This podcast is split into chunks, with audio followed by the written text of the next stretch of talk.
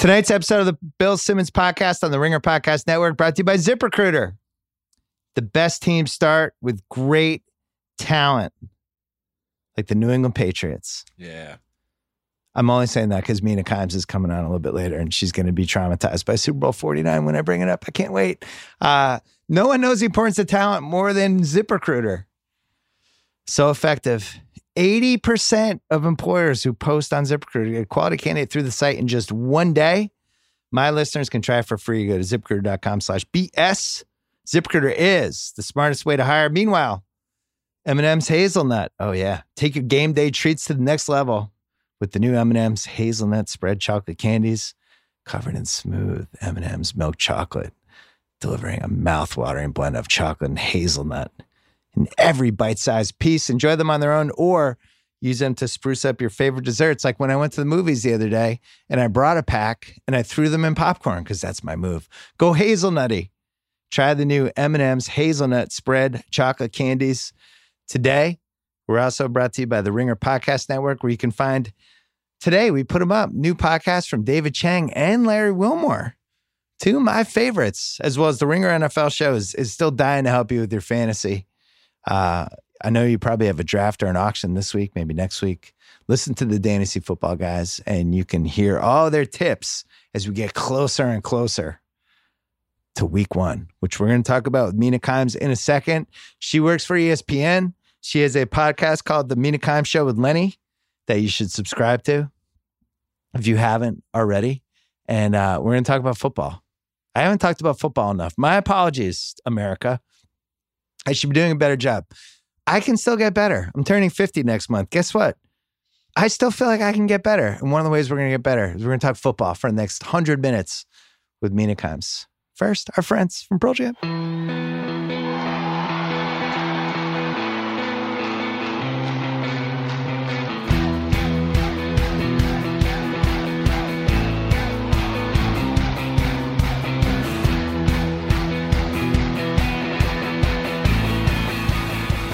All right, Mina Kimes coming up in one second. Wanted to mention some ringer news that I'm fired up about. Mallory Rubin is the new editor in chief of The Ringer starting on October 1st. This is something that has been in the works for us for uh, for a while. Sean Fennessey, we had promoted him to chief content officer a couple months ago, with the plan being we would spend the next couple months trying to get Mallory to do this website. And it's complicated because unfortunately and fortunately for us, she's also one of our best talents. And she has binge mode and she pops on a couple of different podcasts that we have. She was on the rewatchables this week. And uh, we just had to figure out how to balance everything. We honestly did look into cloning because I know people have cloned. Um, I know people have cloned dogs. So we were like, could we take Mallory's DNA? We looked into it and unfortunately when you clone somebody they still have to start out as a baby and all this stuff. So the timing didn't add up. But um so she's taking over on october 1st sean will um now get to concentrate on being my right hand person for all the content we do at the ringer which includes the website and the podcast network and ringer films and all the things that um that we care about as we keep growing as a digital multimedia company. But um i'm bringing this up because I've worked with Mallory, I think since 2012, 2013, something like that. And um, she came to Grantland. She didn't say anything for like three months to me. And I started hearing rumors that she had this whole personality.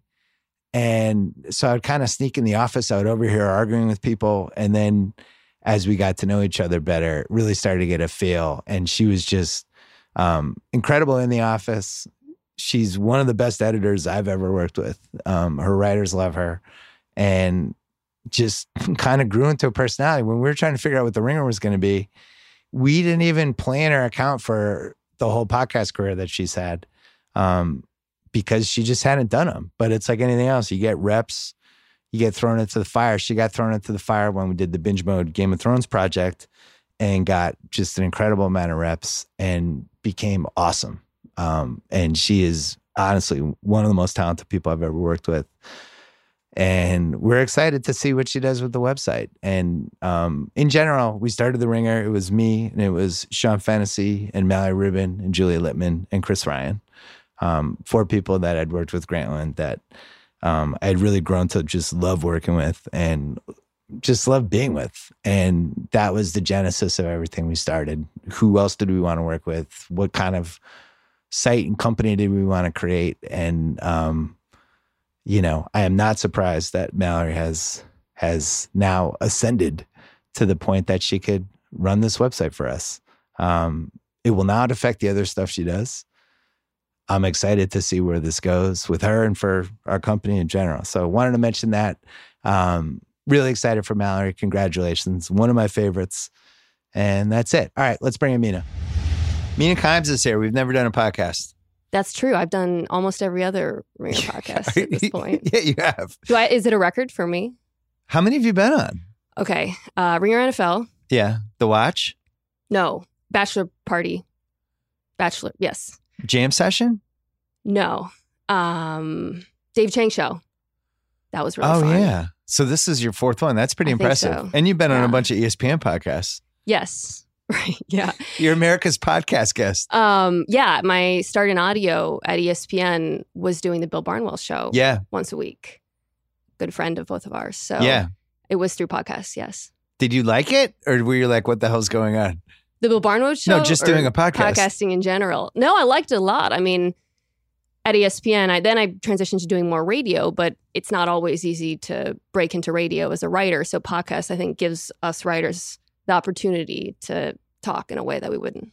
Your background, everyone always asks me, like, how do you do this? How do I how do I get into this? And it's the people that make it usually have really weird backstories that have no correlation to what they're actually doing now. And you're a good example. Yes, I feel like I should be an advertisement for Twitter or people who like how social media helps you get jobs because I was a business journalist for a long time, a financial journalist, an investigative reporter, but almost exclusively tweeted dumb shit about football. Yeah. And so people knew I was interested in football because of that. And How many years were you doing? What was it, Bloomberg? I No. was at, no. So my first job out of college was at Fortune Small Business Magazine. Yeah. Then I worked at Fortune for a while, writing about Wall Street, finance, doing investigations. Then I went to Bloomberg and wrote for Business Week. And then ESPN hired me in, it was right after we won the Super Bowl. So uh, 2014. So, yeah, I remember me. taking that hire really personally because I, I felt like we were just finding so much talent at Grantland, and I and I was really scouting all the time and knew everybody. And then they hired you, and I was like, "What the fuck? Who's that?" and realized I just had missed it. I had And then written, you came in. I was like, "Well, hopefully she's not good." And then I was like, "Oh shit! God damn it!"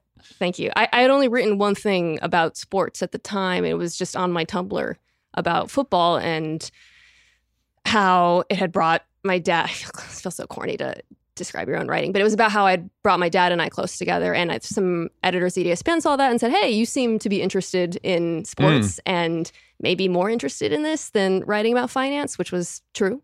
And that's how they got the idea. Why were you writing about finance? Oh, I just fell into it. I, didn't even study econ in college. It was just I did the Time Inc. internship program when I was in college, and they placed me at a business magazine. So I just had to learn how to do it really quickly. I liked it. I enjoyed it. I I don't really miss it, except for watching shows like Billions and Succession makes me miss it. But other than that, I don't miss it at all. What college were you at? I went to Yale. Oh, so then you end up you're doing business, but you really love football. Yeah. I back when I was a business journalist, every hour of the day I was just on football mess. That's how I know Danny B. Kelly, our mutual friend, the most wonderful person.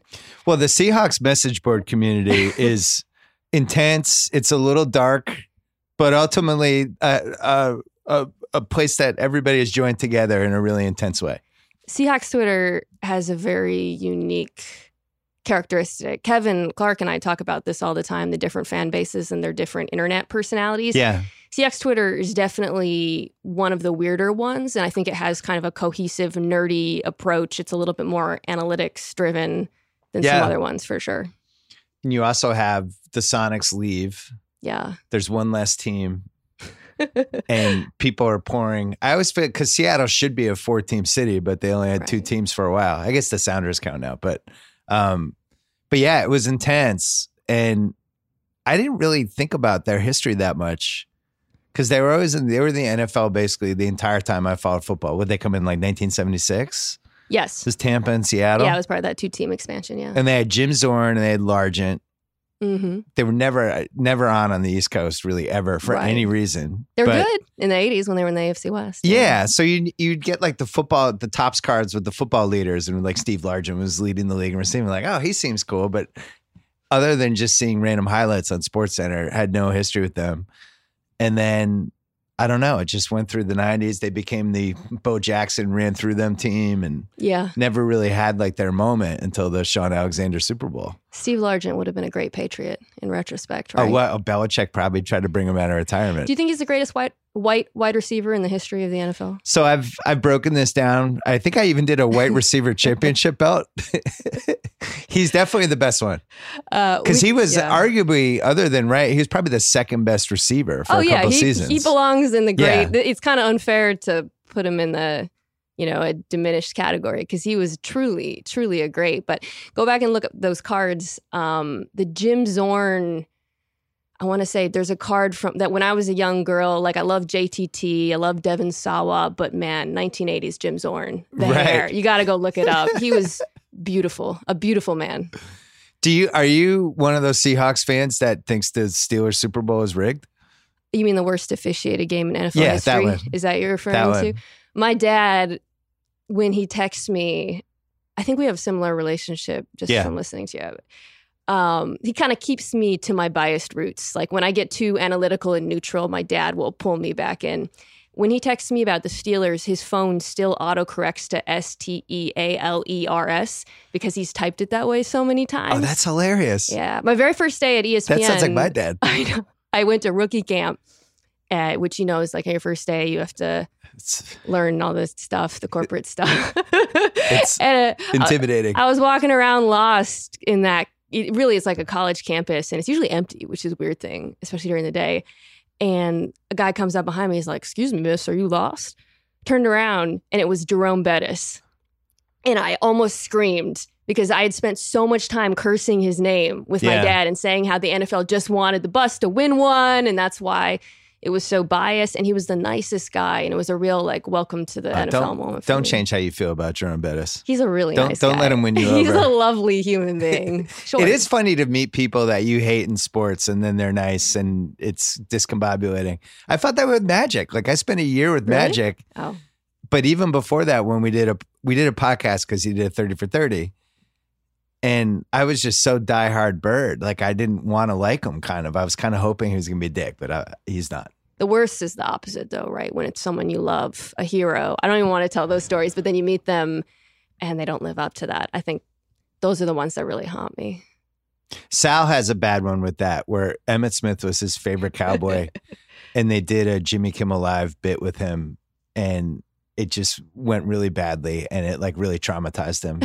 and then you're going backwards with, you know, your history with this person, but now it's colored by. yeah, Those you can never really look at them the same way. So, do you feel like nobody cared that the Super Bowl got stolen from you, or No, it did, did just kind of come and go? But if that had been like the Bears that's a good point. or the or the Packers or somebody, well, people you know, the I think in most people agree that it was a poorly officiated. Yeah, it's the game. worst It's one. kind of a consensus Yeah. now at this point. Uh, even the ref, right? So I think tri- triplet. So I think no. I it's so funny because people always ask me if 49 was like the worst night of my life. The Super Bowl that the Pats won over the Seahawks. The I'm aware there. of 49. and I say no because Seattle just won the year before. If Seattle hadn't won the year before, I think after 49, I probably would have gone to hibernation for like a month and just Yeah. taken a social media hiatus. But once you win, and I think as a New England fan, you probably know this, it kind of everything's a little bit different once you have that victory. Like if you had lost, I feel, I genuinely believe if Patriots fans hadn't won this last one, they wouldn't have really cared. Honestly, like maybe it would have hurt day of. No, see, something happened with the Pats the last few years, and especially with Deflategate and how much people hate the Pats, Mm. that it has turned into this us against everybody thing in a way that it, it doesn't go away. I gotta I say, see. I see. Well, for me, it's really it's a visceral thing now. changed everything. It really has. like when the Red Sox they won in 04 and it I I still love them. I watch them. I've cared every time, but it was never cool. never quite the same. like we we got it. We're yeah, I'm not I'm not in a coma for a month and a half if we lose. If we had um if the Atlanta Super Bowl had gone just been a shellacking, I would have been really a shellac. bummed for a while. Right. Because it would have felt like it was just the end of the whole thing, right? It would have been what do we do with Brady, Jimmy G? Now it's time for him to take over. Is Belichick going to stay? Right. And instead, that well, some of that way. has to do with the team, like the feeling that well, this is we're approaching the end for Brady, and so we have to win these. This is before few. we knew he was eternal. Yes, He's right. like Edward in Twilight. He's just going to be around forever. He wakes up. I do. I feel like he's eternal now. How many more years? I don't. I don't know what to expect anymore. Do you feel like he was worse last year? Yes. Yeah, it's weird to me that people don't really recognize that. No. People who follow football fans do. recognize it. We Right. know. You know. But it's weird. I, well, it's it's funny. I think because by worse, it's it's really like top ten. He was a top ten. He was a good quarterback, not a great quarterback last year. Which is, I don't think. I think after the Manning thing, where he fell off a cliff, everyone thought that's how it was going to be. Right? Okay, these old, this generation of elite older quarterbacks, when it comes, it's going to come and it's going to hit really hard. And now we're learning, hey, actually, that wasn't the case at all. I mean, Brees was uh, playing at an MVP level until the last few weeks of the season. Brady was kind of weird because you got Rivers and Brees falling off at the end of the year. That's not really how it's been with him.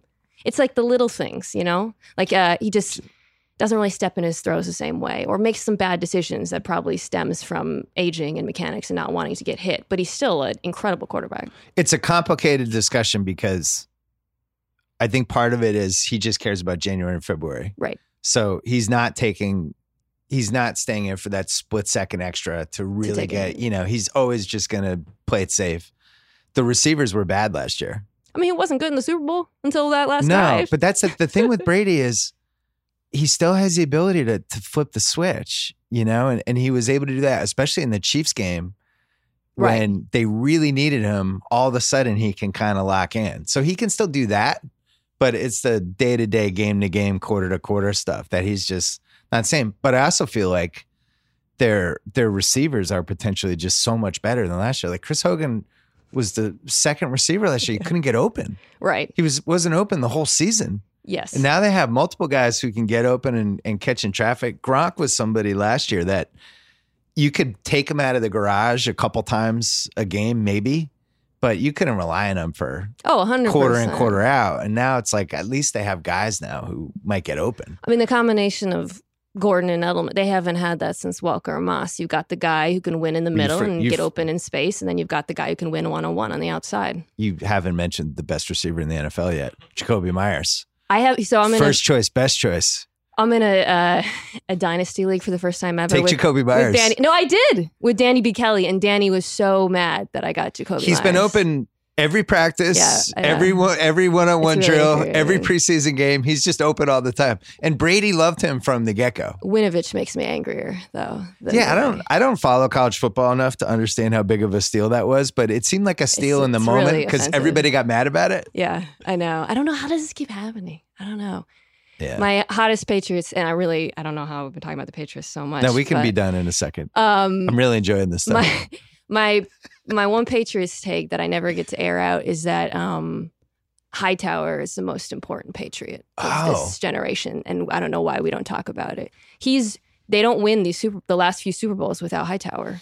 Every single game, he is the guy who makes the keep. He Huge should- tackle on honestly, Marshawn. he should have been the Super Bowl huge tackle on Marshawn, strip sack, uh, Strip sack in the Falcons game. in the Falcons game, and then he should have been the MVP in this last game. I mean, I, I see why they gave it to Edelman, but Hightower is the guy to me. yeah, it's funny. Edelman, he piled up a lot of those stats, but we only had three points through the first like Right. two and a half quarters, you know. Um the tackle on Marshawn is a good what if.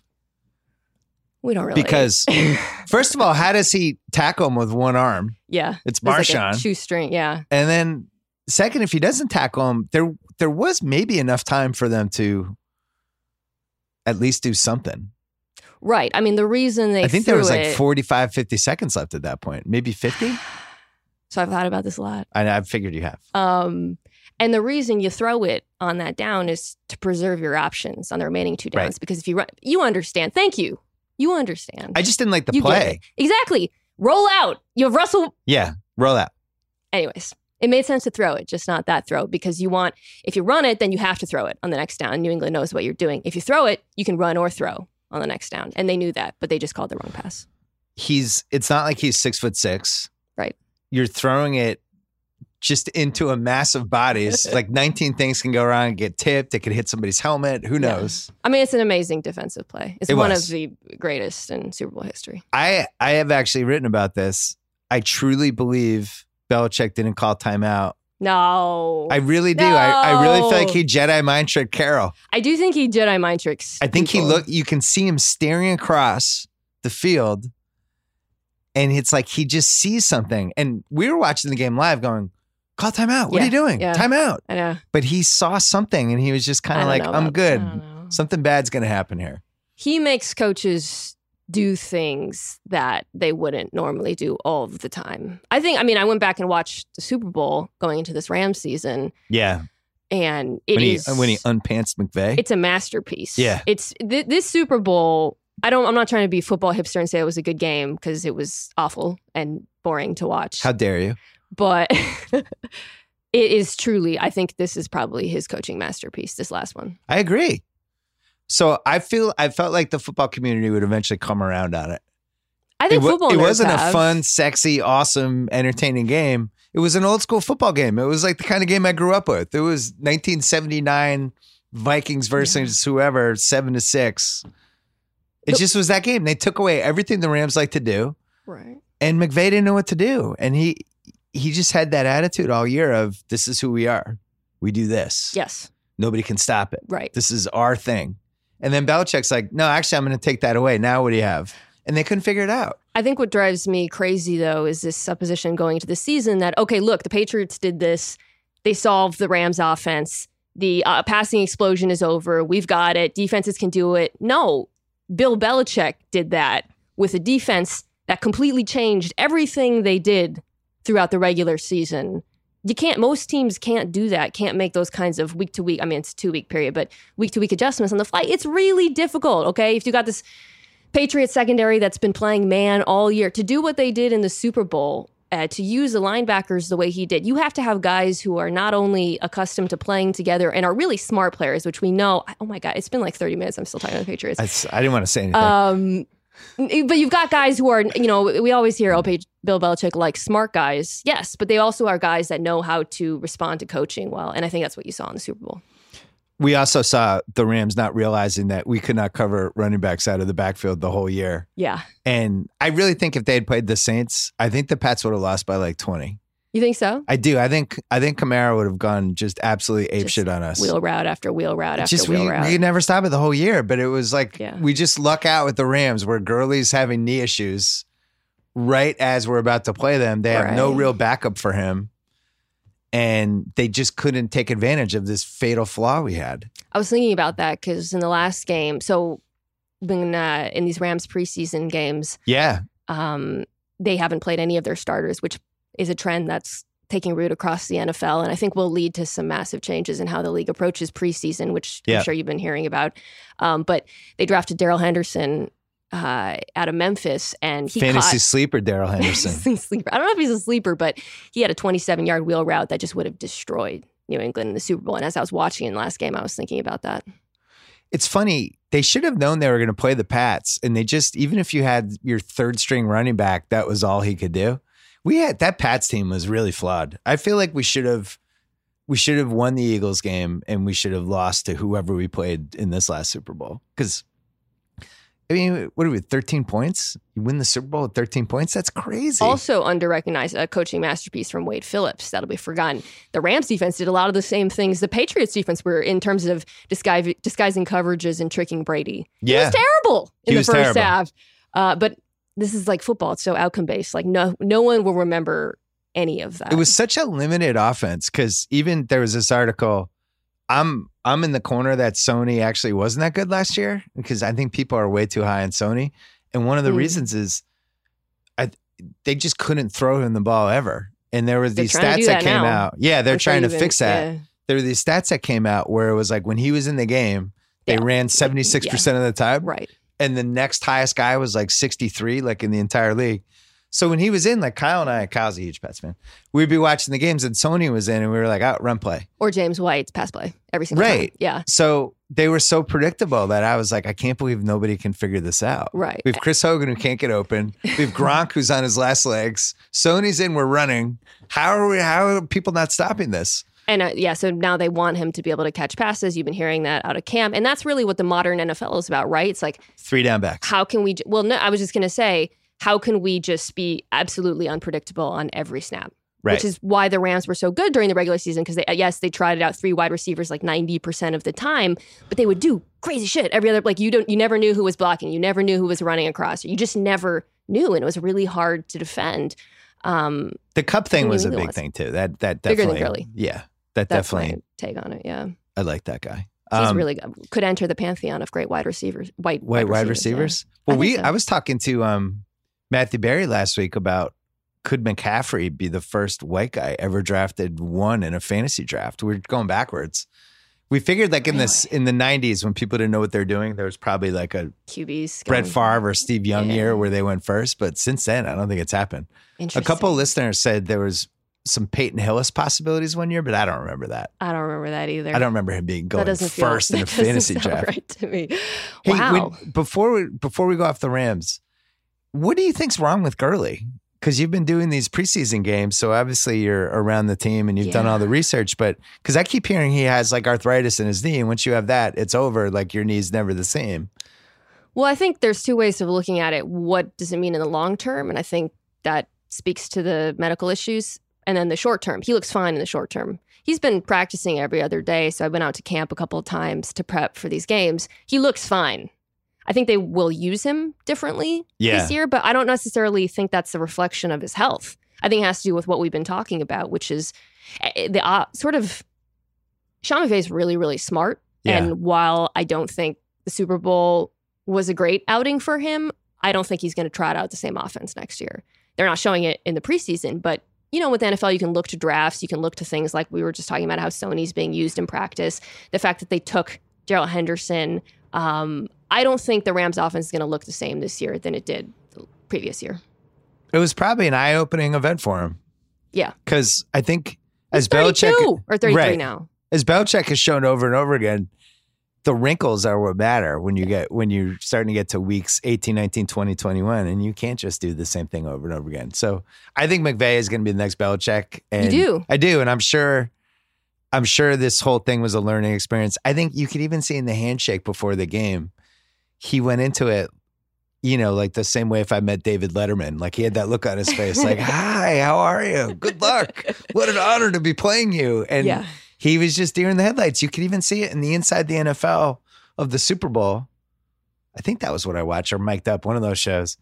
And Goff fucks up with like five minutes left, and he comes on the sidelines, and McVay is just he's like deer in the headlights. We're gonna be okay. It's fine. We're gonna be okay. And it's like Right. you're not okay. Like you just lost the Super Bowl.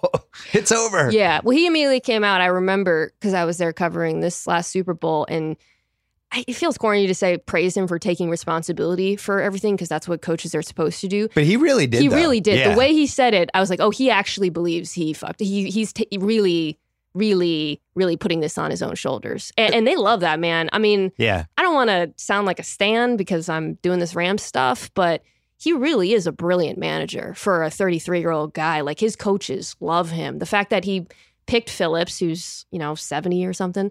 Yeah. And when he brought him in and he was coaching defense, McVay used to sit down and just let him do it and say, you know what? I don't know this. I'm 33. I'm an offensive mastermind. Wade's got this Yeah.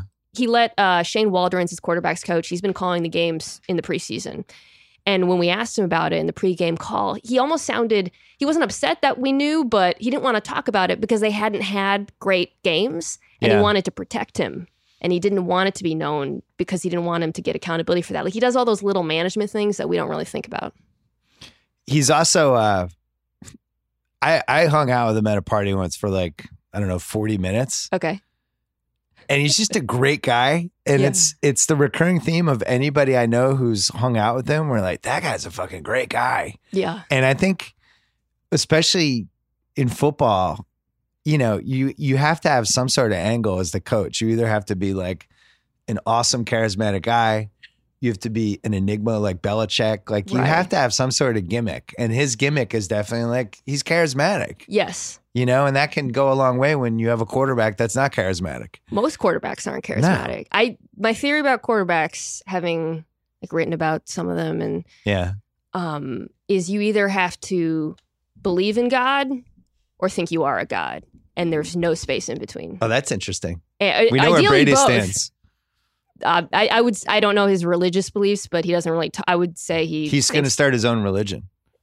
It seems to be going down that TB path. How do you feel about that? TB12. How you? Because people always ask me as a Seahawks fan, like whenever Russell Wilson does something dorky, they immediately send it to me, and Yeah. I'm like, I know he's a nerd. He's deeply embarrassing, but if I was on an African safari with him and a cheetah came darting out, I would throw myself in front of his body and take the leg because he's my quarterback. Right. Do you feel the same way about Brady, where if he does something embarrassing, you just take it on the No, chin? it's like a family member. He's like Kyle to me, where it's like, you know, you if your family member does something goofy, you're just Right. like, oh yeah, that's that's my uncle or that's my brother or whatever. And Brady really got weird after the uh, Falcon Super Bowl. Yeah, he didn't used to be that. He's, He's been on a journey. The Falcon Super Bowl, something happened, and he passed some sort of invisible weirdo line, and it's fine. I support. stuff. I support any weirdo stuff he wants to do, but he definitely got a little weirder. yeah, the Tom versus time thing is something he never would have done f- even three, four years ago. He just would have been Mm. like, nah, that'll be a distraction. yeah, And now he's embraced it and he really seems it. I've talked about this before, but there is like a tiny bit of a Tom Cruise ness to it. tiny him. bit. Well, Every I'm- time I look at a picture of him, that's what I. yeah. But like where he he feels like he stumbled on some sort of higher being yes, and interesting. and he's and he really wants to tell us about it. It's What- like I just wish you guys could know what I've what I've seen. I think where it gets interesting to me as a f- analyst, I guess, is I think it's impacting how long he's playing football. Because so much of his life now is invested in what you're this, religion that he's creating around himself, and he is the ultimate advertisement for everything he's espousing. And if Yes. he's not on the field anymore, that disappears. But he knows that. Right? Yeah. It's really I think odd. it's he's really convinced that the crazy thing though is like he is faster. Like if you Oh. wa- if you watch clips of him scrambling in 2018 versus Right. 2005, like he's faster. He's he retrained how to like run. He's he did all these things. It is a Um, little Tom Cruise-ish, where Tom Cruise is 58 jumping off buildings in Mission Impossible 9. I love Tom Cruise. So. I know. Hold on, we gotta take a break. Hey, let's take a break to talk about Yahoo Fantasy. We've all made some bad choices in life. I know I have. Kyle, I know you've never made a bad choice. plethora, of bad choices. A series of bad choices? Yes. Kyle moved cross country to get away from all the bad choices he made in his teens and early 20s. But this isn't about us, it's about you. Don't make where you play fantasy football a bad life decision. Play Yahoo Fantasy Football. Yahoo offers up free expert advice. It has the best player experience. They'll never, ever, ever delete your league history like other apps. That's awful, by the way. That would be when I'm sports czar, nobody will be, ever be able to do that. Yahoo also has all kinds of fantasy games like the new best ball. Just draft and you're done. No trades, no waivers, no drama all season. Yahoo is the number one rated app by the FSGA. Make better choices, America.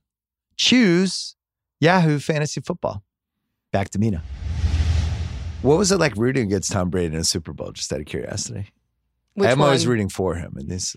So uh, there's the Seattle ones, which is you're not even thinking about the other person. You're so dialed in, right? I, I, the Philadelphia one stands out to me because I was there writing off the game. Yeah.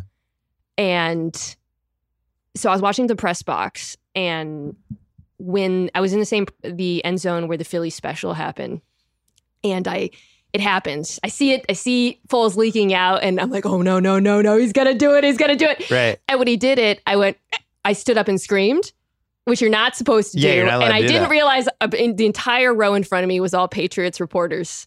Uh, so it Oh, was God. so unprofessional. And it wasn't, I wasn't screaming because I wanted it to happen, although I very much so did, but because it was freaking cool. It was not something I'd see. And Nick Foles, right? And it was so unprofessional. People always ask me about that and sort of being a homer and a writer. And then people always say, well, Bill Simmons did it, so he made it so that you can do it, I guess. Oh, great. I paved the ground. I'm trying to imagine the reaction of the Patriots reporters with you Not doing great. that. That fucking lady from ESPN. She's fucking ruined- Disgust at tainting the profession. But it was awesome. I I mean, I honestly even when the Patriots do cool stuff in the I, I, I can't help myself. I can't be dispassionate. I can't watch and not have a reaction if something cool happens in the Super Bowl. it's de- it's definitely something that has changed this century. When when I was coming in and writing the columns for Page Two and stuff, and the reaction, you know, especially when they became popular and people were Mhm. like, "He's not in the locker rooms.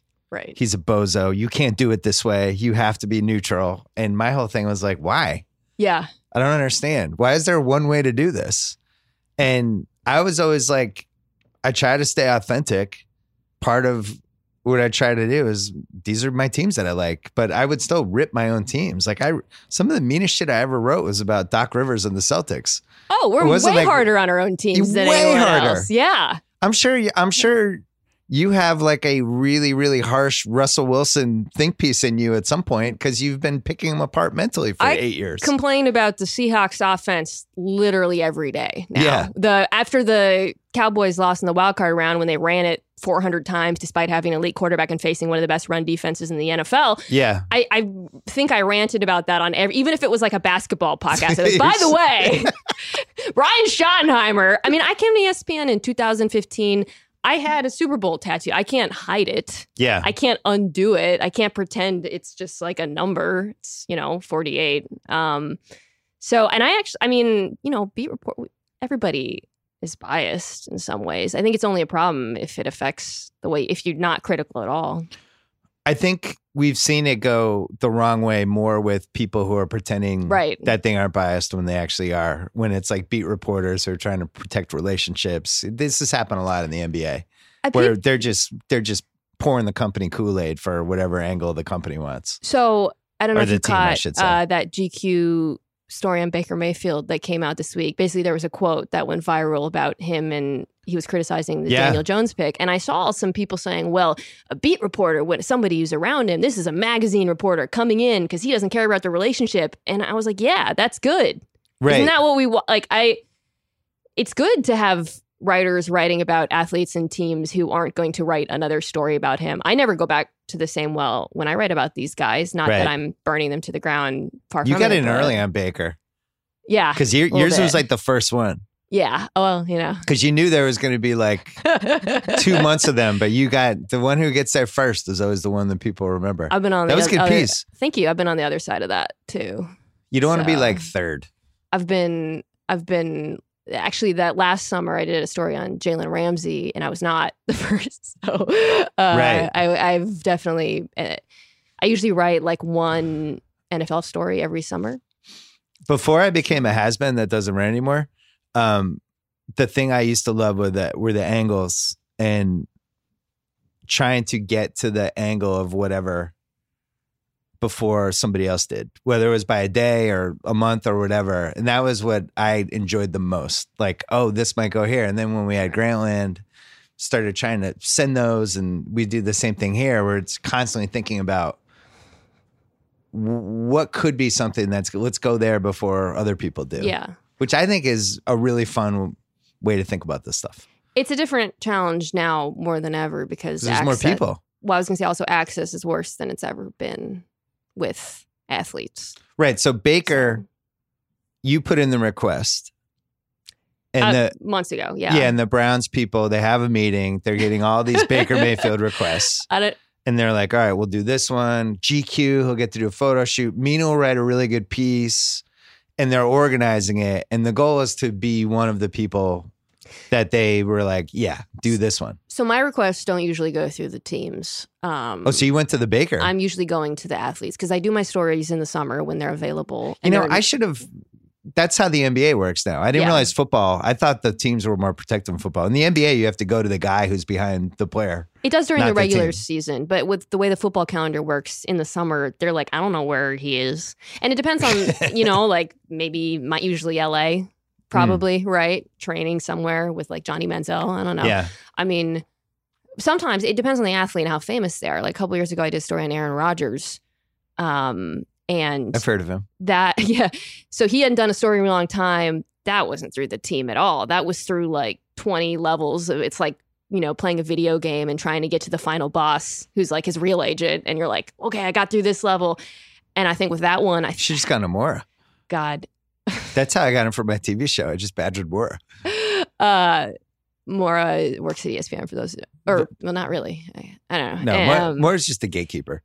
Uh, she keeps some gates. that one so like he hadn't done a magazine story in a long time i think at the end i had to write i wrote like a 600 word like here's why i think you should do this with me in particular yeah. uh, and got it to in front of him but usually that's not the case He's a really interesting guy yeah because he's definitely, I even felt it talking to him. He's completely aware of everything you're going to try. he's very aware He's he's in it and he's amused by it, and his default is going to be, you're probably going to ask or go toward all the same angles everyone else does, which for me are the most fun people to interview. really Because- you feel oh, like it's yeah. like a chess match kind of thing because I know I'm gonna be able to surprise them and or or go down some road with them that they haven't gone. So I, I want them to be that way. That's great. he was, I can I can win with those people. He's very smart He's very Um, smart. You can he's calculating everything at all times. he he's the first person i had interviewed who taped the interview i remember He- Really? he put down i, I wrote it into the piece because It's intimidating. if you're gonna do this i'm gonna write about it Yeah. well he came to my house so that was- it was already which I, I I also wrote about this in this piece. It was kind of a power play in some ways, right? Because it was like really, I felt really vulnerable. I've always struggled with that word, vulnerable, vulnerable. Because he's like Um, judging your Yeah, decorations and I'm stuff. like, you're. lo- He was looking at my shit, and I was like, well, Aaron Rodgers is looking at my regulation Seahawks helmet on my mantle, and I feel like a dipshit. You- And your 24 by 36 Jim Zorn photo. He's like, why do you have that? I was like, he's like, you don't play. No. Um, yeah, there was a really surreal moment. So it was a rental. We just moved to Los Angeles, so it was like small too. yeah. So it was already, and there was this really surreal moment where he was like standing next to the TV and talking, and I was like, shit, I was watching him on that TV, and it was just Yeah. like this weird decontextualized, like you know, when you go to an athlete's house, which is by far how often how it's usually done, or like a restaurant or some corny setup, you're looking at their stuff and you're thinking about them. But I felt like I was on the defensive because we're my, he was like, "What's that book? Have you read that?" I was like, "Oh my god, stop looking at my stuff." And then the worst part was he. So this was in I was living in Los Feliz at the time. So I met him at Cafe Vita, the coffee shop, which was great Like Cafe Vita. because he was sitting in there and no one in there knew who he was, and he was loving it. Because Yeah. you know it's like a, a hipstery kind of spot, and he's like, "Cool if I park on this street." And I was like, "Yeah, yeah, no problem." So afterwards, I walk him out, ninety dollar ticket. Felt like the worst person in the world. Oh no. So shameful. That's why these celebrities like LA though, because they can go sit at a cafe and nobody knows them. Totally. That's why all the NBA players come here. all the Rams. There's this weird code here. yeah, I wonder like how famous. I mean, for well, football players aren't really famous for the most No. part. I think Baker has a chance. But, and he's your quarterback. He's, he's got a super recognizable face. Some of these guys don't have like the recognizable when I don't have my helmet on faces, but Right. he he's especially with like the facial hair and stuff is distinct looking now. Brady, although he's changing. Brady's his got- so Come on, he's not changing it. He's just we using have forty-five creams. minutes of Patriots talk. He's using Um, creams. Have you tried any? He's probably using like dragon creams from the It's- 1700s. I feel like it's stuff from South Korea that I should know about. But um, look, I mean, you know, I, I saw a picture the other day. Who did I think it was? It really looked like a different person. How are you enjoying the Jimmy Garoppolo come down? Are you enjoying it? it's How a do you, tough one for do you- Kyle and I because we you want we, him to thrive? No, we Yeah, love Jimmy absolutely. G. You love him. Yeah, we and Okay. I bet on him when he got traded to the Niners every single week, and I was all in. I think he got hurt, and I think he lost his confidence. I, I'm not willing to write him off, but I, I do feel like we forget sometimes with athletes that, especially if they've never had a real injury, that it fucks them up sometimes. he so I watched this last game because the Rams were playing awful. the Bronco. Well, he to me, he looked like Brady coming off the ACL in 2009. Yeah. Not stepping in throws, hearing footsteps. Doesn't help that he was playing behind a backup offensive line against Bradley Chubb, who decided to make his life miserable. Um, but it is concerning because he didn't look good last season to me. I mean, I, I so I'd be a little bit nervous about him. I like him. This was a Russillo early corner of like, ah, we're sure he's good. Oh, who knows? He's Yeah. barely played. I mean, I I find I like him. I, he seems just like a dude, right? Like I found the porn star thing really charming. Word. Like Kyle. I hope that's your only uh, interjection. by the way, That'd be good. No, it's Kyle's was just like, batting a oh, thousand. this guy doesn't know better. Like I, I, you It's know, true. did you have the same reaction? Where I I just like, felt it was kind of it was kind of how oh, nobody told him. it was like early Gronk. Yeah, It was like, oh, he doesn't know. He's so untainted. Also, a truly charming human being. But yeah, I was like, oh, like he's not. He hasn't figured this stuff out yet. He's just doing it because he wants to. But this is like some end of the NBA roster shit, and he's still at like he's a quarterback, and nobody's telling him not to do like to be out in public. What happened? What What were your feelings on Baker just from a hanging out with him charisma standpoint? Unbelievably charismatic. I mean, Well, how? Because he's like what 22, 24. 24? Yeah, Still pretty young. so young, and like he just got married. I I'm all in on all things Baker. Are you? I really, I just, I like every, he's hit every checkpoint for me. I completely believe. And the most important thing for him, the Patriots really did try to trade up for him. Yes. That was a thing that happened. Do you and wish? they kept it stealth and it was going to happen. do you wish they had? Hell yeah. Yeah. They would have lost Super Bowl last year. Imagine Brady in that scenario. Um, he just would have left. And then, by the way, that would have been Belichick's dream scenario. Yeah. Oh yeah. For Thanks sure. for the Super Bowls, Tom. I got you a ride for the airport. Baker is very seductive. Like when you're around him, Yeah. you will run through a wall for him. He Right. makes guys believe in him. Um, we'll see, like when that, you know, what how that plays out. Because I haven't been around like a young quarterback who's that has that much bravado and Favre was like that, charisma. everybody said. he's the comp for him in just about every way. Yeah. I think. I mean, he's a Scott McCloughan. So, um, Scott McCloughan, who's this like very well-known NFL executive who's been a front office guy with the Seahawks. He was responsible for the great Seahawks gra- drafts Yeah. of the sort of 2011, 12, 13. Um, he was advising the Browns to take Baker. He was the Favre guy. So he saw them as being very similar. And I think they really, their personalities are similar. Um, I didn't love, like, I, I wish he had owned the Jones thing personally. Right, because we all felt that you can't as a quarterback. I realize I don't like that. this new era we have where people say something and then, out of context. yeah, it's like Just say it. You said it. you're basically Yeah. shitting on the person who reported it and wrote it. hundred percent. Griffin did that with uh, Jake Fischer at SI. It's like I like David Griffin, but like, dude, just own it. You said it. He didn't. He wasn't exaggerating it. It wasn't off the record, and it's something you've said to twenty people privately. So just just admit that you said it. It's I think it makes it worse yeah. to lie about it. but people buy it. Really, I, it was interesting watching this last cycle play out over the Jones thing and seeing people say, "Wow, out of context, media, fake news," and it's like, ah, Yeah, we're doing this really. yeah. That's it. Started four years ago, and that's what you can just deny everything now. The Jones thing, literally, if I'm Baker, I come out and say, "Hey, media, you literally all had the exact same reaction. Yeah. We're really gonna shame me for having the exact same reaction as 99% of the people on Earth." I was, I was incredulous. If he had called me for advice, and I don't know why he would, I would have said, "Hey, just say, look, no disrespect to Daniel Jones, but I believe as quarterbacks, like when you win, you win at every level, and it's like if if he can defy that, and I'm wrong, great. I'm rooting for him. We root for each other, but I just think performance matters. I'm old school. doesn't even have to give a take. Just say, "Yeah, I was blown away," like all like everyone. I don't know. Anyways, but he he's a super. He's very tribal, and that's kind of what I wrote about. Like you are either in or out, and That's how I am. yeah, I, I I've heard that. Um, his offensive line is going to be the death of the season if they if there's a death for them this season. I want them to trade for Trent Williams because they are not great. They, They turned out a first round pick from the Pats. I read today. really Yeah, they wanted more. Washington. He's 31. That's Wynn's been looking good though. I, mean, I know, but I think they were. They're I think they're just worried in general about depth. I Do you- think they really feel like they can win again this year because I think they they lucked out with the receivers and in the AFC. It's like who Who else are we supposed to be worried about? Not the Chargers anymore. Not the Chargers anymore. Chiefs. Eh, I'd put. I'd say the Chiefs. Yeah. Are it. Um, we already beat them. We own Andy Reid.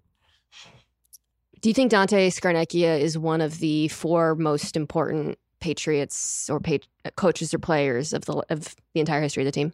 So this has become a take the last couple years. Yeah, Um, people didn't really know his name. I mean, Yeah. he did the the ultimate goat thing, which is you show everyone you're a goat by leaving for a little bit, and then you see everyone sees how It's a great move. how good they have. It's Yeah. such a good move. It's a good one. Would have been a good ride home move like four years ago. Just like I'm gonna, I'm gonna do some theater in Brooklyn. He wants. He loves like weird.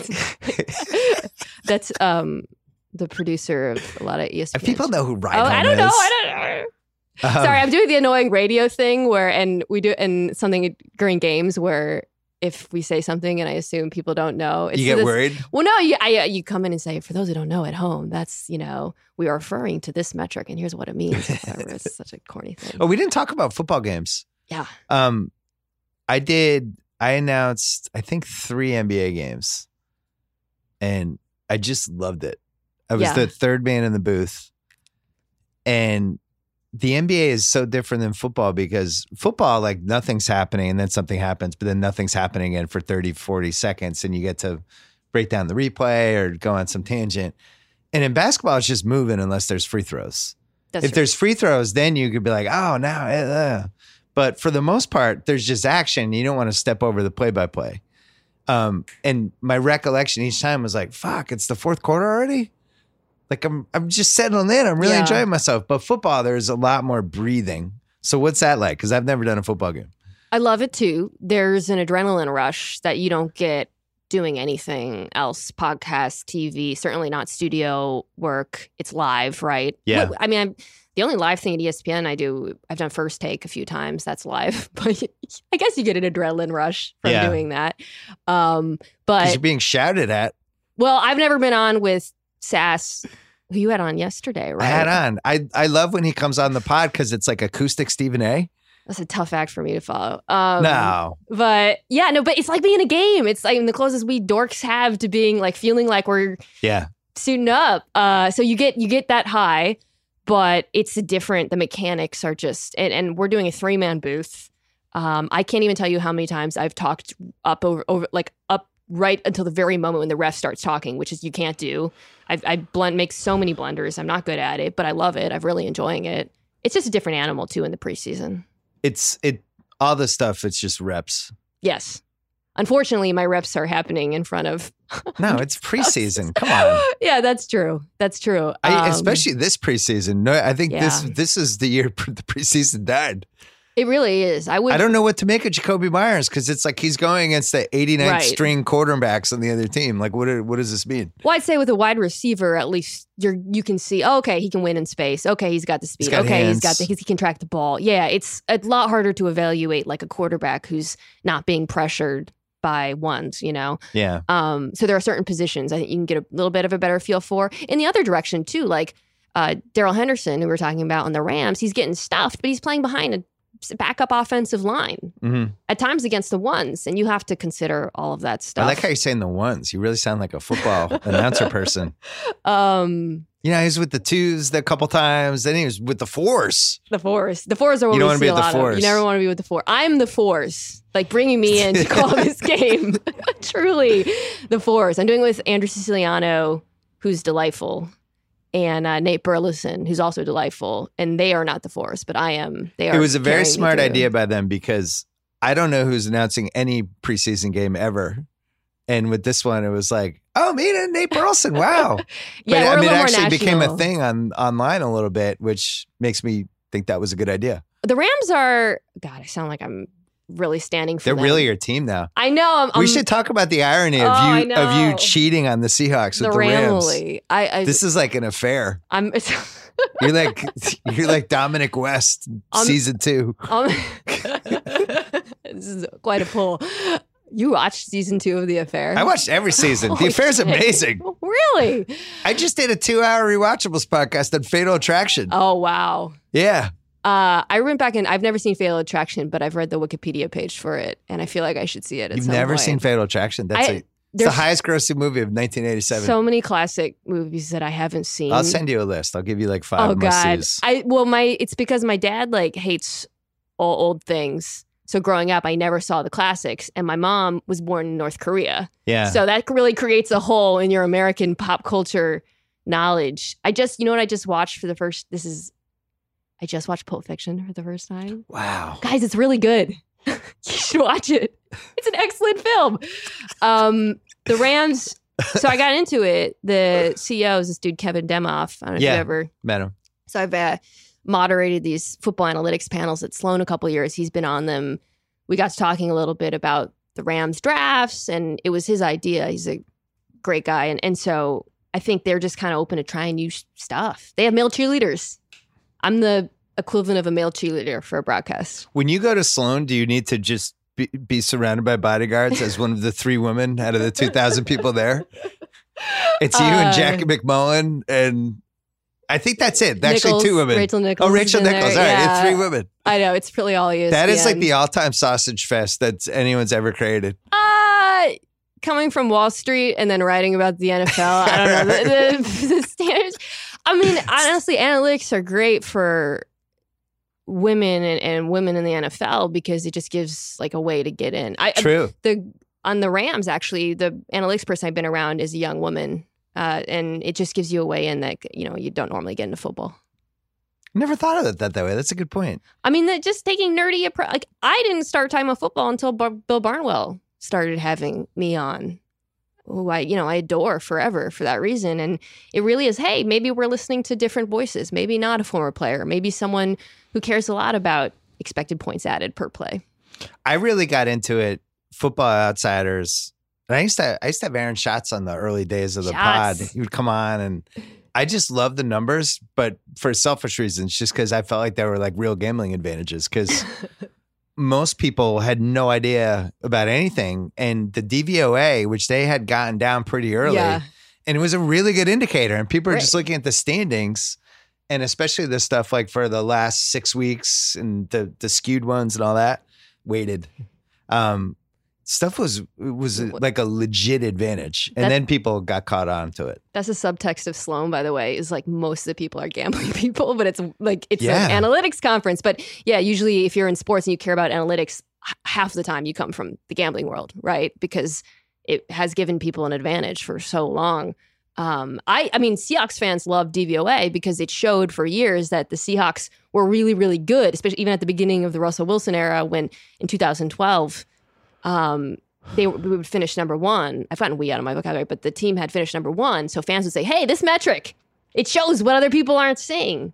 You know, by the way, I was thinking about on the way here, you used to like love Russell Wilson. I remember I used to listen to your podcast and you do that weird impersonation, and I loved it with Sa- was- But listen, you you went out on him. At some point, you had a turn, I feel like, against I don't want to call the column iconic when I predicted the Seahawks run, but I think iconic is a fair word of it. It was before the season, Yeah. and I read all this Russell Wilson stuff, and it was a little like we were talking about with the charisma thing. You just And they had always been that team that needed. hustle just- and bustle. That was it. Hustle yeah, and bustle. Always what just happened? Did I miss it? I think when we went head to head in the Super Bowl, yeah, you of- really. I think he got too good, and you started getting worried. Yeah, he was like this on my, he was on our corner a little bit. I I was always confused with the Wilson thing. Actually, let's take a break because I want to talk about this. Let's take a break. Talk about CBS Sports HQ. As I've talked about multiple times in this podcast, sports television changing, not always for the better. Lots of yelling, beating topics in the ground, hot takes that you're not even sure the hosts believe. Well, CBS Sports HQ is looking to change that. The coverage is always focused on the game. All the highlights, news, stats, game previews, game reactions, fantasy advice, gambling picks. That's right, you degenerate gamblers out there. I know you're listening. It's all the yelling and the fake debates. No more. It's not happening. Just sports for real sports fans. Live 24 7. You just turn on, leave it on. Best of all, completely free. Not free for a week or a month or you have to sign up. But no, it's seriously, it's free for everyone. You don't even need to log in. Open the CBS Sports app. Watch anytime from anywhere on your phone or at home on your Apple TV, Roku, or Fire TV. Couldn't be easier. Download the CBS Sports app and watch CBS Sports HQ today. Since we're here, don't forget the rewatchables. We did Fatal Attraction this week. Me, Wesley Morris, and the new editor in chief of The Ringer, Mallory Rubin. So there you go. All right, so Russell Wilson, the relationship with his teammates, I Mm. thought was like honestly like a top four most fascinating NFL story of this decade, where this chasm between these two sides of the Seahawks and Pete Carroll's inability to manage it, not really caring for a while, and it just became what it was. It was like every cliche you would have about a football team Right. where it's like the quarterback's got his side here and the defense has his side, their side here, and they kind of coexist, but it's going to be a ticking time bomb. And then that's what happened. Sort of, yeah. I, it's funny. I mean, I think it's all real. Like my colleague Seth Wickersham did a great story. Yeah. on the he's done a bunch of really awesome stories on NFL teams, and some you might be familiar with. Um, but it, it's it really drives me nuts when people say, "Well, the Seahawks struggled because people hated the quarterback or they paid their quarterback." It's like, no, they've struggled because guys got hurt and they had a few years of bad drafts, like most things in football. We try Right. to kind of retroactively graft a narrative onto And some injuries and Yeah. dumb- the usual dumb half things. the LOB got hurt or By the way, they had, out a- with. they had an amazing four year run, which is what you have usually as an NFL team. You have a four year Unless run. you're New England, and you know you've got your ways of working around it. But But the thing with New England is it's been a series of four year runs that have had the same quarterback and all the also, time. if Cliff but- Avril stays in that game and Julian Edelman goes out with his concussion, we're talking about a very different outcome. But you know that's neither here nor there. Um, but yeah, it's so funny, right? Some, something as small as that can completely change the way. well, we should have lost at to the Ravens. Was that Yeah. that season? No, that was the Um, Falcon season. The, I'm, I was talking about 49. It's Yeah, yeah, no, no. They, they- I was, Edelman I got my, in, Avril went I'm out. sorry, I got my Super Bowl titles mixed up. My bad. Um, no, I- the the all time we never should have won that game was the Ravens game because they so they were better than us and they they were pulling the kitchen sink out, having Edelman throw passes and all that shit, and they just should have beaten us. in 49 so i don't bet on football but i had looked at the odds right before and i thought michael bennett should be like i can't remember what the odds were but i had oh, a Super Bowl feeling MVP. Yeah, super bowl mvp and first half i was like oh that's this is the greatest call of all time and i told a bunch of people because he was just destroying brady. By the way yeah. michael bennett is on the patriots. What the hell? I just remembered that. Um so annoying but and it's such a patriots move. But in any case um yeah this is back to your question about like russell and the seahawks and stuff. He's just a nerd man. Like he just is a really dorky guy and came into a team that was extremely cool. Marshawn lynch is probably one of the coolest human beings to ever walk this earth. And he didn't fit in. And i think now it's like younger guys and they respect him and it's kind of a different dynamic um but he was just never like a cool i don't know he was just it's like every other workplace like sometimes it just comes down to really normal stuff like guys not fitting in with each other I like your answer. I think you're right. I think it it was had everything to do with bad drafts and just why they've the yeah. four year whatever of the team. But I, I'm just the dynamics of a football team, like that they resented him. I thought was pretty rare because usually the Sure. quarterback, even like Rodgers, who just seems like he's probably a dick, and it's so many teammates leave that situation and like they lob grenades at him, which never happens with our Lord and Savior Tom Brady. it's like two But- guys for No, really it's like with- a it's like 15. I think we're just we're hearing from two guys. that's true on the record it's two guys who continuously go on the record who just are like, "Hey, Colin Cowherd's asking me to come out again." All right, wait, let me throw some grenades Can at you- Aaron Rodgers? Can you sure. really make a career that way? Like being the former guy who, like, what? How has not a former Patriot been like? You know what? I'm going to be the anti-Brady guy. oh my god, Because God, just, you could build an entire career we would off just kill that that. guy. Yeah, Kyle would just go would- find him. he'd Yeah, we, we'd rough him up at least. He would. the uh, the Wilson thing though, I feel like I've watched a lot of his career because being in LA, Hmm. there's two, three late games. Yeah, right? And it's always like the Seahawks against some terrible NFC West team or, you know, whatever. And I just think Wilson's terrifying. He's so good. Like to bet against, He's- and you're like, you're up, you're up 10, there's four minutes left. The Seahawks have done jack shit. yeah, And then all of a sudden he's running around doing weird shit. And all of a sudden you're like, am I going to lose this? yeah. What happened? Like he's definitely in that, in that realm. Yeah, I think that's what's so frustrating about the whole run the ball sort of, which is the great debate tearing NFL, the NFL Yeah. fans, or I guess NFL Twitter apart over the last year or so. And I th- one of the great ironies to go back to the Seahawks fan base being sort of analytically driven is that we are cursed with a team that seems committed to being the anti-analytics team or has been, right? Yeah. But then people, the counter argument is, well, actually, the offense was still successful despite their commitment to quote unquote establishing the run. Yeah, they were successful because freaking Russell Wilson was saving their asses on third down over and over Yeah. and over and, and mounting these fourth quarter comebacks. He is incredible. He's honestly, like I said, cheetah, my leg, sure, take it, anything for him. I love him. I did that. I did a mailbag thing about this after Brady got hurt about would I have given up my ACL for him? ACL's fine. Achilles is It's tough. just to come back 2008. from. I'm in my, I'm, I haven't turned 40 yet, but my sports career is pretty much behind me at this point. It's like, ah, I probably would have done that because I feel like we could have won that Super when Bowl. When are you on your feet? Yeah. You're sitting I'm right trying now. to move around. Yeah, I'm sitting now. I mean, yeah, totally. Achilles is really painful and hard to come back Achilles, from. I don't know if I I, would wouldn't give, give up an Achilles, Yeah. but ACL, you can have. yeah. You give one of them. No question. Patella, you can have it. Patella, well, it's tough to come back from. Rotator cuff, fine. take take one of mine. I have two. These days with science, I mean, you've seen Cooper Kupp out there. He looks great. He'll be He fine. said there was this whole thing this week about how he's faster. yeah.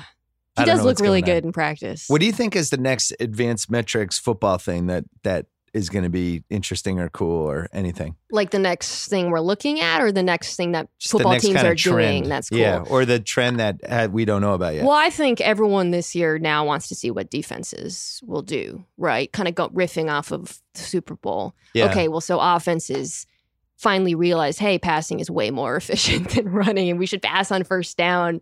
And uh, you know, there's some little tweaks to. It's not just rolling out 11 like the Rams, but teams have realized uh, passing out of 12 really works because of what defenses have done to counter 11 and yada yada yada. But I think for the last three years, the story of the NFL has been b- finally recognizing, oh, right, we've got these college quarterbacks coming in and they're trained to do one, and offensive linemen, they can do one thing. Let's spread the ball out. Let's cater to their skill sets.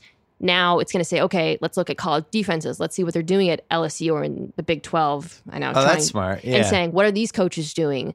Uh, the problem is it's really complex to execute because I, I believe a lot of it is similar to what we were talking about with what the Patriots did in the Super Bowl. It's mental. It's not just, hey, let's draft.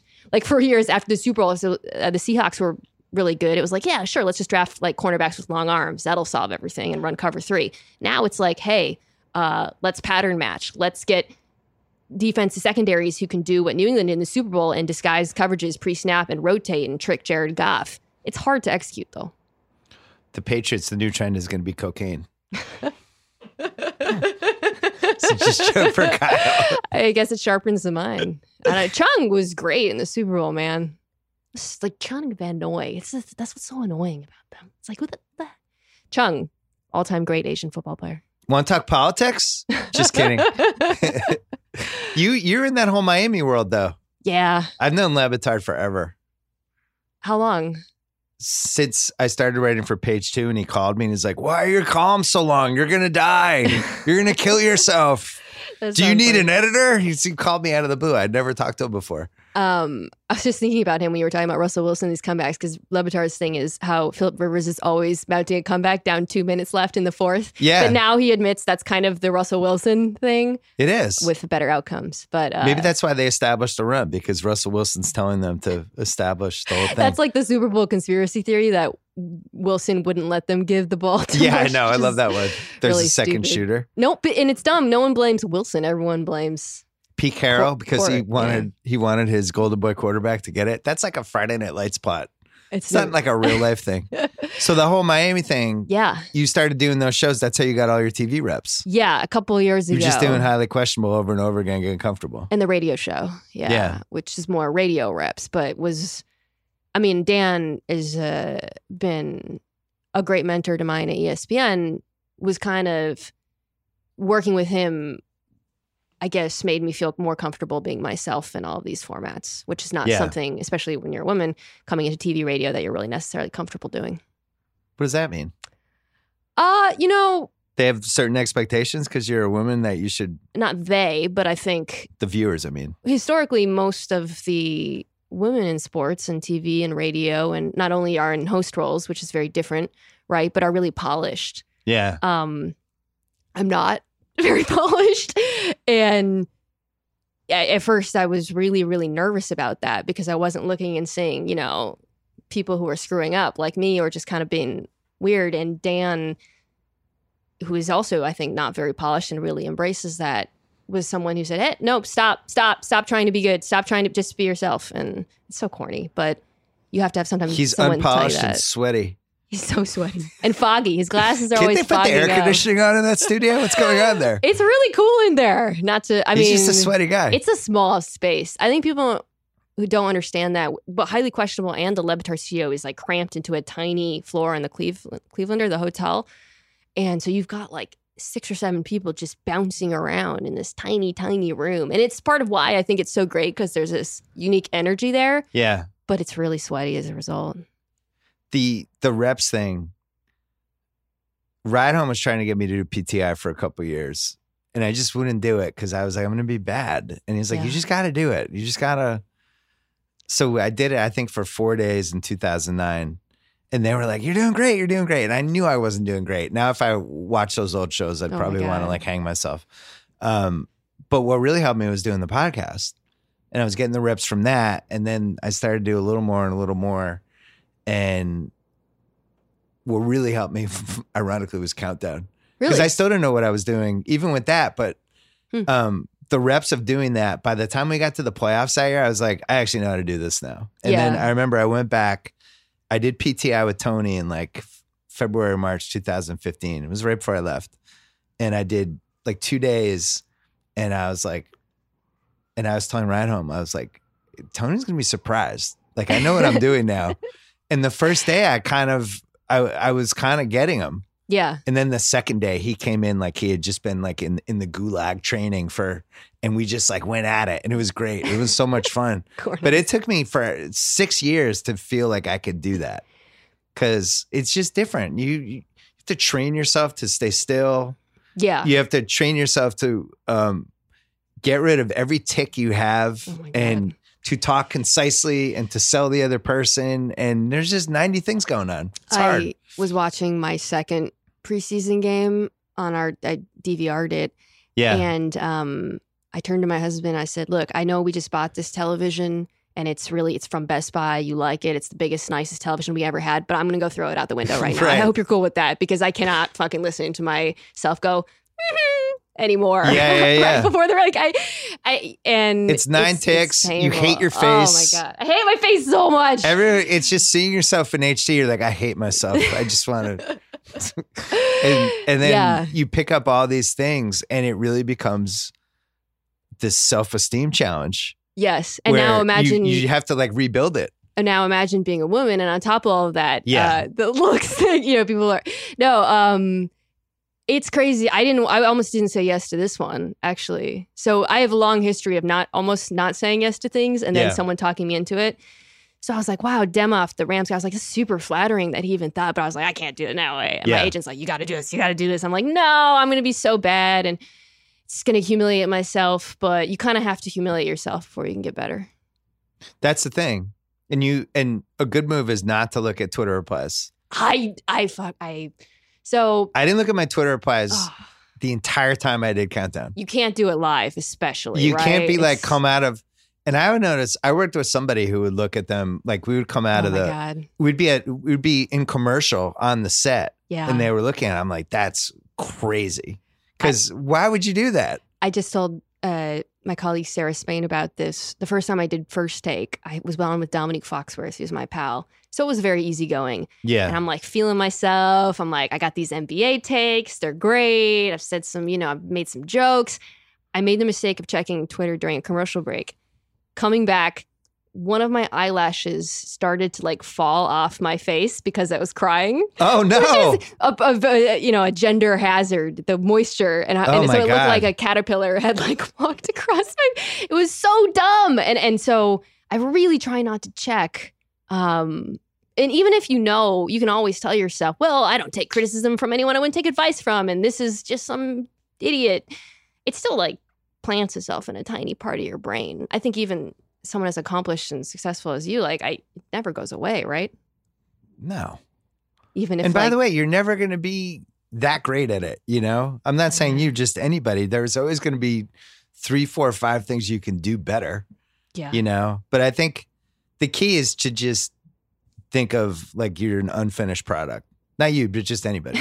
Where it's like I, I'm still going to get better at this. I'm not. I'm not going to hit a grand slam every time I do this, but can I be good? The biggest thing when I was doing countdown that first year, you know, we needed somebody to kind of drive the show, and initially it was Wilbon, but as the show went along, I had to take a piece of that and learn how to do like throws to commercials and shit Oh, like God. that. Oh. So I, I would write the little intro outro things, and that actually would really help me because when I wrote them, it made it stick in my brain, and I got like semi comfortable, but I didn't really feel like totally comfortable until 2015. Did you over prepare?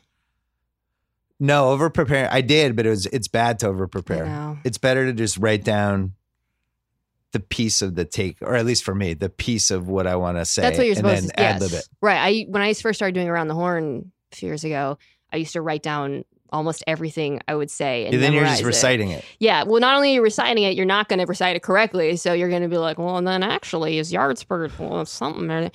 Um, The place to get to, which I to. feel like I got to, is you know what you're going to say, but you can also ad lib completely if it goes in a different direction, or if you think of something on the fly.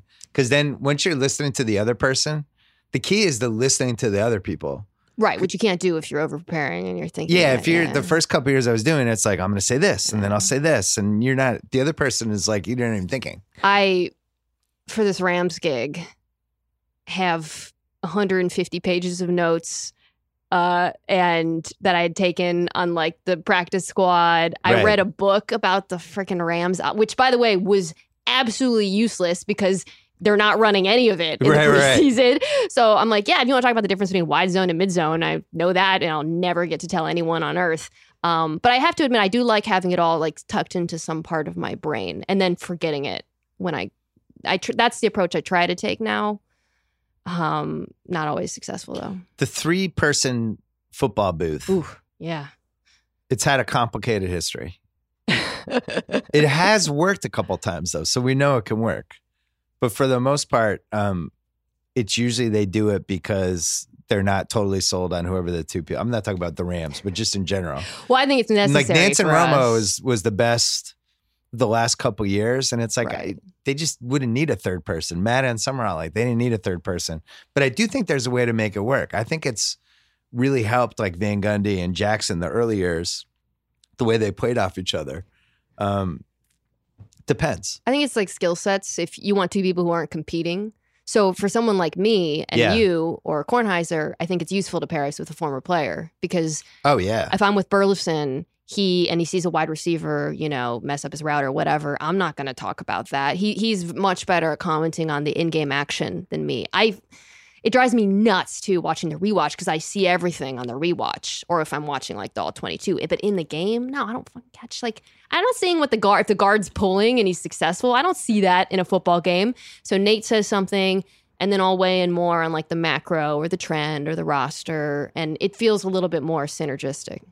Well your your destiny, like for people like us as the third person, is ultimately the you have to be the curious person. Yes. Why did that happen? What's that? Did like you're just constantly like the stand-in for the viewer. you're yeah you're of. trying to Yeah. just unpeel information and angles from like somebody like Nate, where you're like, hey, what? Why did that? Why did that play out that way? Well, it's like you love reality. T- you watch The Bachelor and stuff, right? I've been known to watch a couple of those shows. I always think about like what would I be like if I was on the show, and I think you probably, let's be honest, I wouldn't be hooking up or fighting with anyone. I would be the person who's just commenting like the narrator, right? The stand-in for the audience, and I kind of feel that way when I'm in a game. Like Yeah. I'm not, no one's watching me and seeing like whether I'm in drama, but I'd Yeah. like to have a quip every now and then.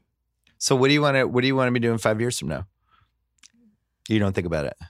I'm kind of like the task in front of me is Yeah. what occupies my attention. Um, I have a lot of tasks in front of me at ESPN, so I just tried. I'm like still in the process of trying to get better at all of them because I'm still pretty new to a lot The problem with that place is, Tell me. especially when you succeed there. No, they just they want you to do everything, and you had learning how to say no is the most important Right. skill you can have there. Yeah, it's It's like, no, I'm actually not doing that. I don't care if you're mad at me. Well, it's I'm- like learning how to say no and yes, right? Because for Right. the first part of my career, a lot of it has been learning how to do that. And now it's like being a little bit more judicious about things for Hey, sure. Mina, we want to put you in a closet with Bill Barnwell, and it's going to be a second screen watch in the dark. I would do that with Barnwell. That's my dude. oh God, I just gave them an ESPN Plus idea. him, and, him and Danny, man. Those are my guys. yeah, my advice would be don't get too attached to Rydholm because I think in three months that dude could be just like walking the Himalayas and trying to like save sheep. He has really diverse interests. He really He's does. taken He's up drawing. guy. He's uh very and we we are both really into crosswords and every day send each other our competitive crossword results. Oh my God. And when I at the beginning of it, I, so I do only Thursday, Friday, Saturday, no big deal. And at the beginning of it, I was just shredding him, you know, because I'm doing like 15 minute Saturdays. But Yeah. he's so smart that he's started to surpass me every now and then, and it's really upsetting to me. It's like he could pick anything and become awesome at it, and I hate that. I like that he thinks he's the Ansel Adams of Instagram, the Annie Leibovitz. yeah, He, he's artsy. He has the he has the fun, the most fun Instagram of anyone I follow. Because he's like, look at this bridge. yeah. But it, he actually makes it work. He'll see like a child walking alone in Mexico and take a picture. I'm like, whose child is that? I'm not taking a picture of a random child, but it looks good. I'm doing PTI next month. On, Really? Uh, yeah, with Tony, Amazing. and I'm so excited to. um I'm just doing one day, but um, I'm so excited to be with those guys again because I love those guys. They they had a big influence on what we want to do with Grantland and here too. Where yeah. when I would go there, I was just so impressed by how everybody worked together and how kind of collaborative it was and how he was the boss but he didn't seem like the boss and he was he would hear a suggestion from anybody and consider it and he just kind of wanted to put people in the a place to succeed um but not tell them what to do and Yes. i thought i was like that's how this should probably work and we were doing 30 for 30 at the same time and connor was a lot like that too and just watching those two things together i was like that's probably how this should go All of Eric's shows are like that too. Yeah. Highly questionable, around the horn, high noon, which I've gotten to do a few times now. Um, his competitive eating talk show that's coming you know about that no. It's called Stuff It In. it's two people, they competitive eat as they do the takes of the day. Up- they haven't found the cast yet. So I was listening to your Hashtag Stuff It In. your podcast with Kevin Wildes. You're talking about ideas, and he brought up Slow Ride, the Uber yeah, And- yeah. this is a show idea I've had forever for like Vice or something. Duber. Duber. So it's a Uber that? that drives around LA, and I I don't know if I can describe this in full detail. On the- Why? well, it, um, This is it's legal in LA, yeah. so it's like a Nice. it's a it's like Hot Ones, but instead of people doing interviews eating chicken wings, they're doing getting interviews in yeah, the in a car that's like slowly amassing with It's like a escal like a Escalade. Duber. Duber. I worked backwards from the name Dub. D- Duber. I think that's a really. I don't even think that's a half baked idea. It's I a think good that's show, like a right? three People- fourths. I would sell that to Vice. Vice doesn't. I mm. used to have a thing. shows. I don't know. that could actually probably happen now about the stoned olympics where it was all these events but you had to be stoned to have to try to do them but they were a little bit complicated you had to like solve things and things that would just be a little harder if you were under the influence yeah i'm, I'm all for That's nobody's really tapped that there was one show a couple years ago where they would get super high and do like a video podcast but i feel like it was probably illegal It's like drunk history, right? Yeah. Kind of like that's what I'm working off of. I mean, it only works if you get people who would be funny to watch. Like Charlize Theron would be great on Duber, I feel like. so you don't like stuffing in people you have to eat like 15 hot dogs as you give the takes of the day um, like aaron Rodgers mustache and you're just shoving a chili cheese dog did you see aaron Rodgers mustache by the way I did. He does it every year. That one was that one so seemed like stoked on it very jeremiah year. johnson-ish though Yeah, with the Canadian tuxedo. i was impressed by that one He can grow one. I'll that was good that. i think my prediction for aaron Rodgers it's gonna start to get really weird like how brady got weird two years ago i think aaron Rodgers' version of weird as he starts to drift toward his late 30s with the packers team that's Yeah. nothing's gonna happen i just see him going off the weirdo rails I think they're actually gonna be pretty good this year. why make the case The defense is significantly better. I like all of the additions they made, adding the Smiths as their pass rushers, Darius and Preston. Adrian Amos was a great signing. I think Mike Pettine's a really good coach too, and I think in the second year they're going to be a lot better. Um, and I, I am actually like higher on Matt LaFleur, their offensive. Co- he's one of the McVay babies Yeah. than most people. McVay people. babies. The McVabies. He's that from the sounds like litter. disease. I caught McVabies. Um, I think he's so stupid. I think he's yeah. I think. By the way, I I know we joke about the McVay proximity thing or whatever, but my proximity to him, I feel like that's got to help me out down the road too. You feel like you're 10% better? Should I? No, just people be like, oh, she spent some time around Sean McVay." I should throw that. I was thinking also watching the preseason. Oh, like you're saying that as like a self for yourself. Yeah, from from me. Not that I'm a That's a good idea. But the there's nothing better than being a Rams third backup quarterback now, because of course a team's going to pick up that guy. You know, they got their fourth is this dude John Wolford, who was a finance guy who got picked up by the AAF. Yeah. You know his story. What team's not going to take him? He's been been in McVay's system for months now. Yeah, but that sounds like a Belichick. I know, and then we're going to do it, and we're all going to get upset about it. Yeah. Um, Before Oh. we go, what's your favorite reality TV show right now? I watch every episode of Bachelor in Paradise. I've, I've watched every Bachelor like episode, everything in the franchise. Paradise is my favorite, but I watched it all. The Bachelor is turning into a feeder system for Bachelor in Paradise now, much like the real world was the feeder system for the challenge. Oh, so it's like ultimately the better show. It's it's like you see Zion at Duke for nine for for four months, but ultimately it's going to lead to his NBA career. That's what Bachelor in Paradise is now. I call it I Bachelor watch The Red Bachelor Zone. now, going, oh, they're going to be great. Yeah, What do you call it? Bachelor Red Zone Oh, because it's all of the, just the fighting and hooking up, and you don't have to watch the boring long dates and the getting to know each other stuff. It's just action. I had a whole argument last night about with my wife. Not an argument, but a discussion. there was this guy who was in love with Demi, but then Derek. Demi had a girlfriend from back home, Kristian.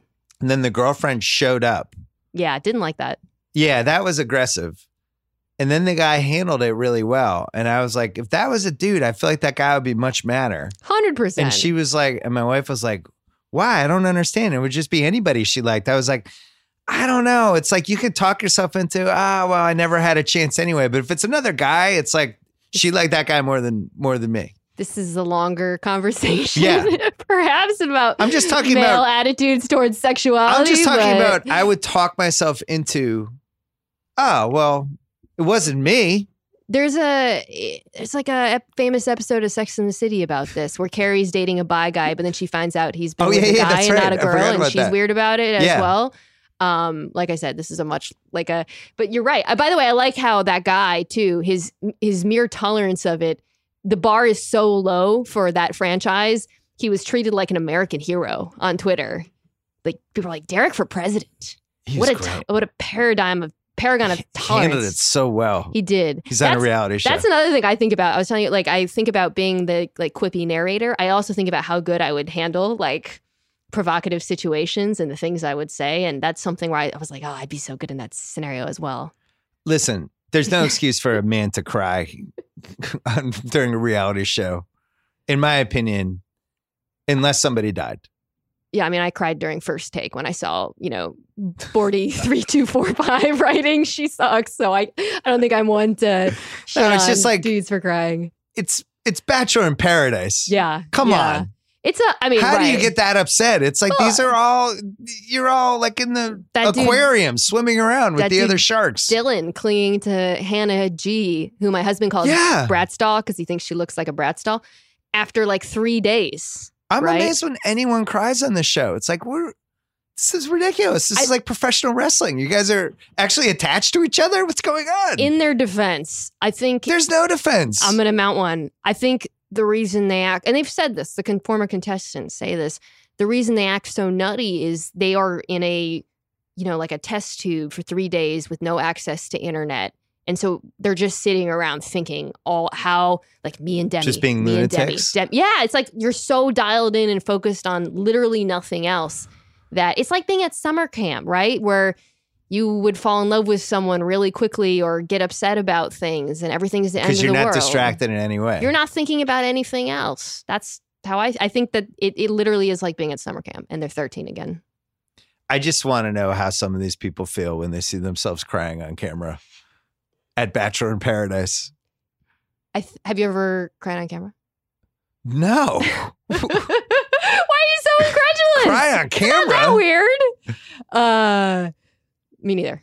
I think. you're, you're looking back. This is one episode of Highly I cry, I cry in front of people all the time, but yeah, I don't think they're thrilled. I guess I have lower standards for this show than you do. I mean, I listen. I I don't know. You you can't really enjoy it if you think of them as actors, even though that's what a lot of them are. You have to kind of suspend your disbelief and I don't Like- feel like they're actors. I don't know if we've come up with the right word for whatever their profession is. I think, well, first of all, you're right. I think the word you're looking for is dumb. Like, I think Well- they're just mostly not, well, a lot of them It, well, it's like whatever a sh- susceptible, rather. whatever a short word would be for I just want my 15 minutes of Oh. fame. You know what they're trying to do? Like, they're Instagram famous now. I They're like like wannabe influencers. Have you been watching the show for a long time?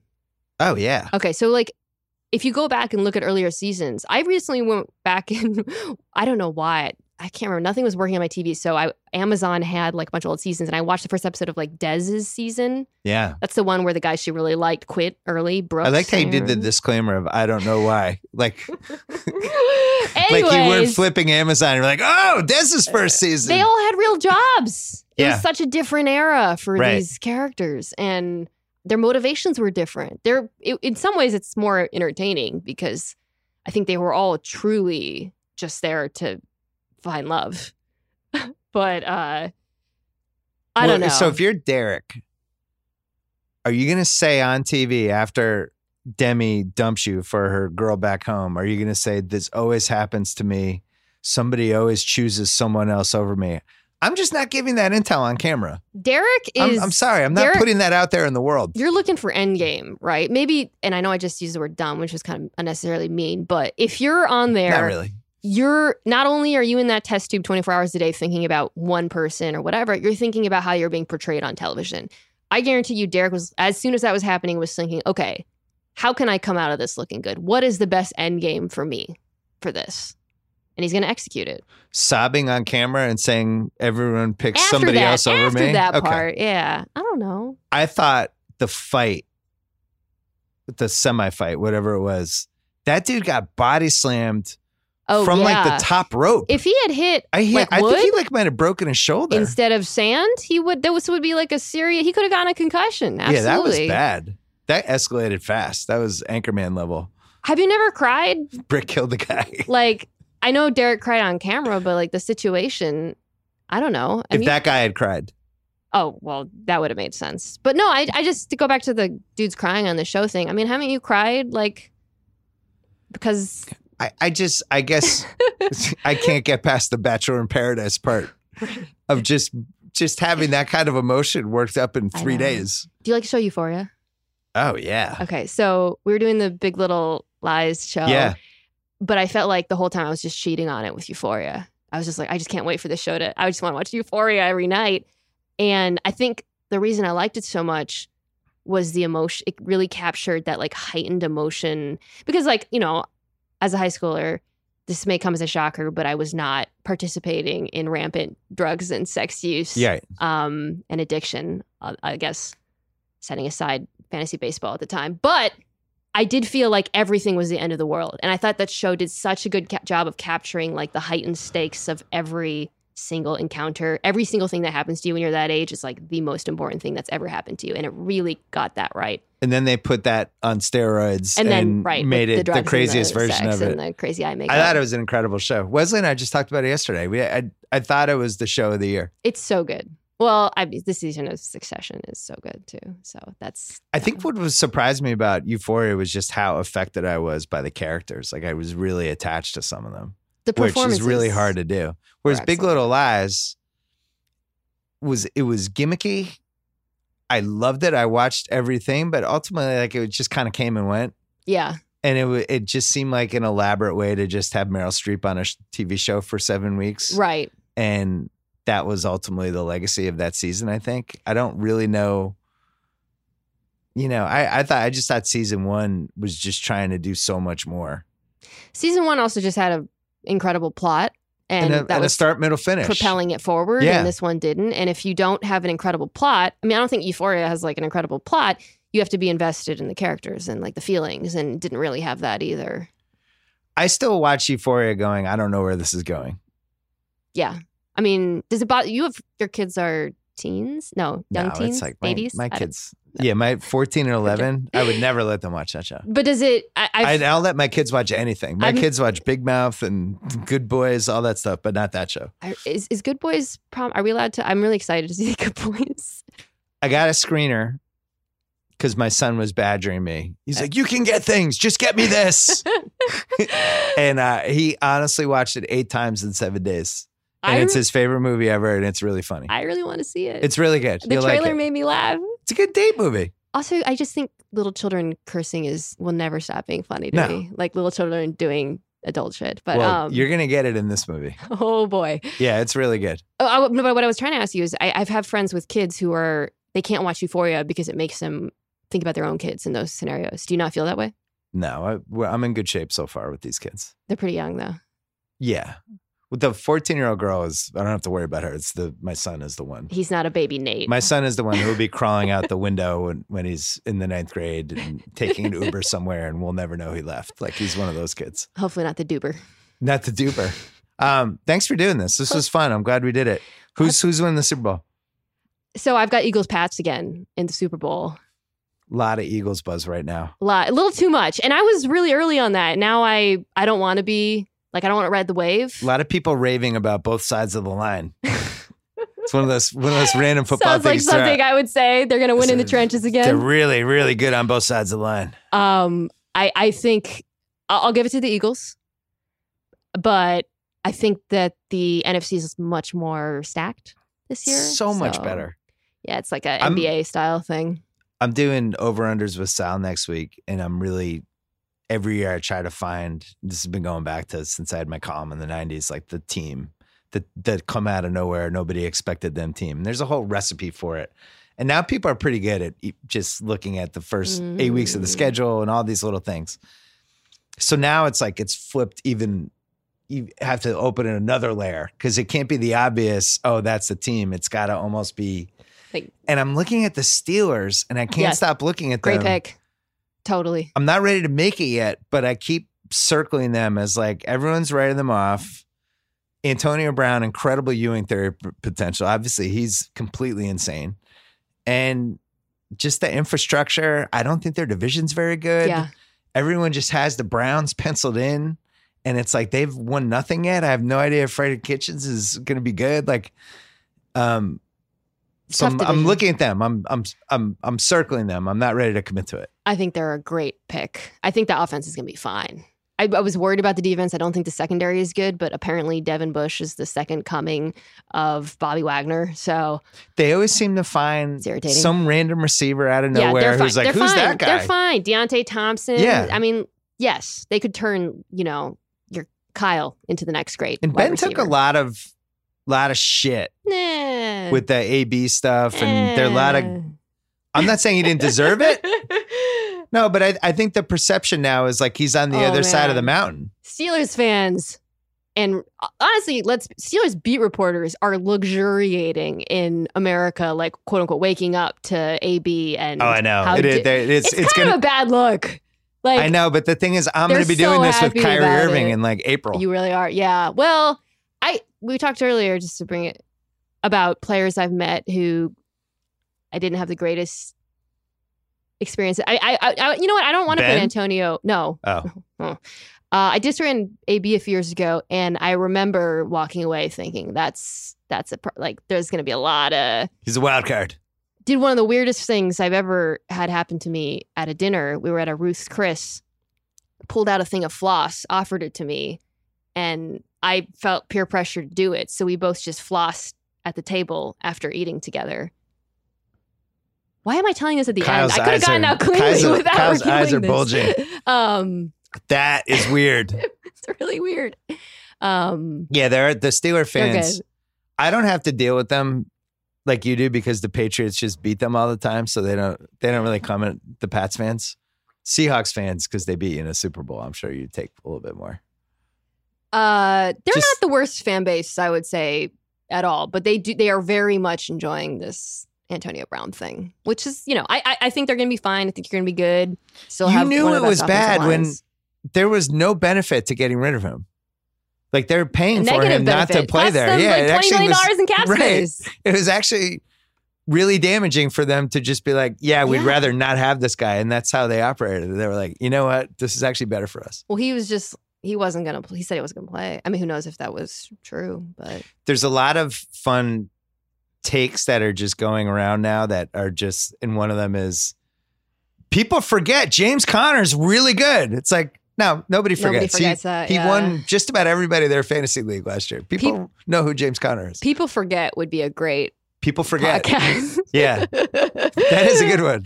People That'd forget. be a good segment. Uh, Ride Home just created a Oh, show. People forget. People forget. Uh, 430, ESPN two. It's after Duber. Um, Mina, this was a pleasure. Thank you. Thank you. All right. Thanks so much to ZipRecruiter. Don't forget to go to ziprecruiter.com slash BS. Don't forget about Mina's podcast with Lenny. Um, don't forget to watch Mina on the Rams games this week. And don't forget about the rewatchables. Fatal Attraction is up right now. Back next week with multiple new podcasts, including The Return. I don't know how many seasons we've done this uh, over unders for NFL, me and Sal. Uh, double podcast, half on mine, half on his. So that's all coming next week. Enjoy the weekend, everybody.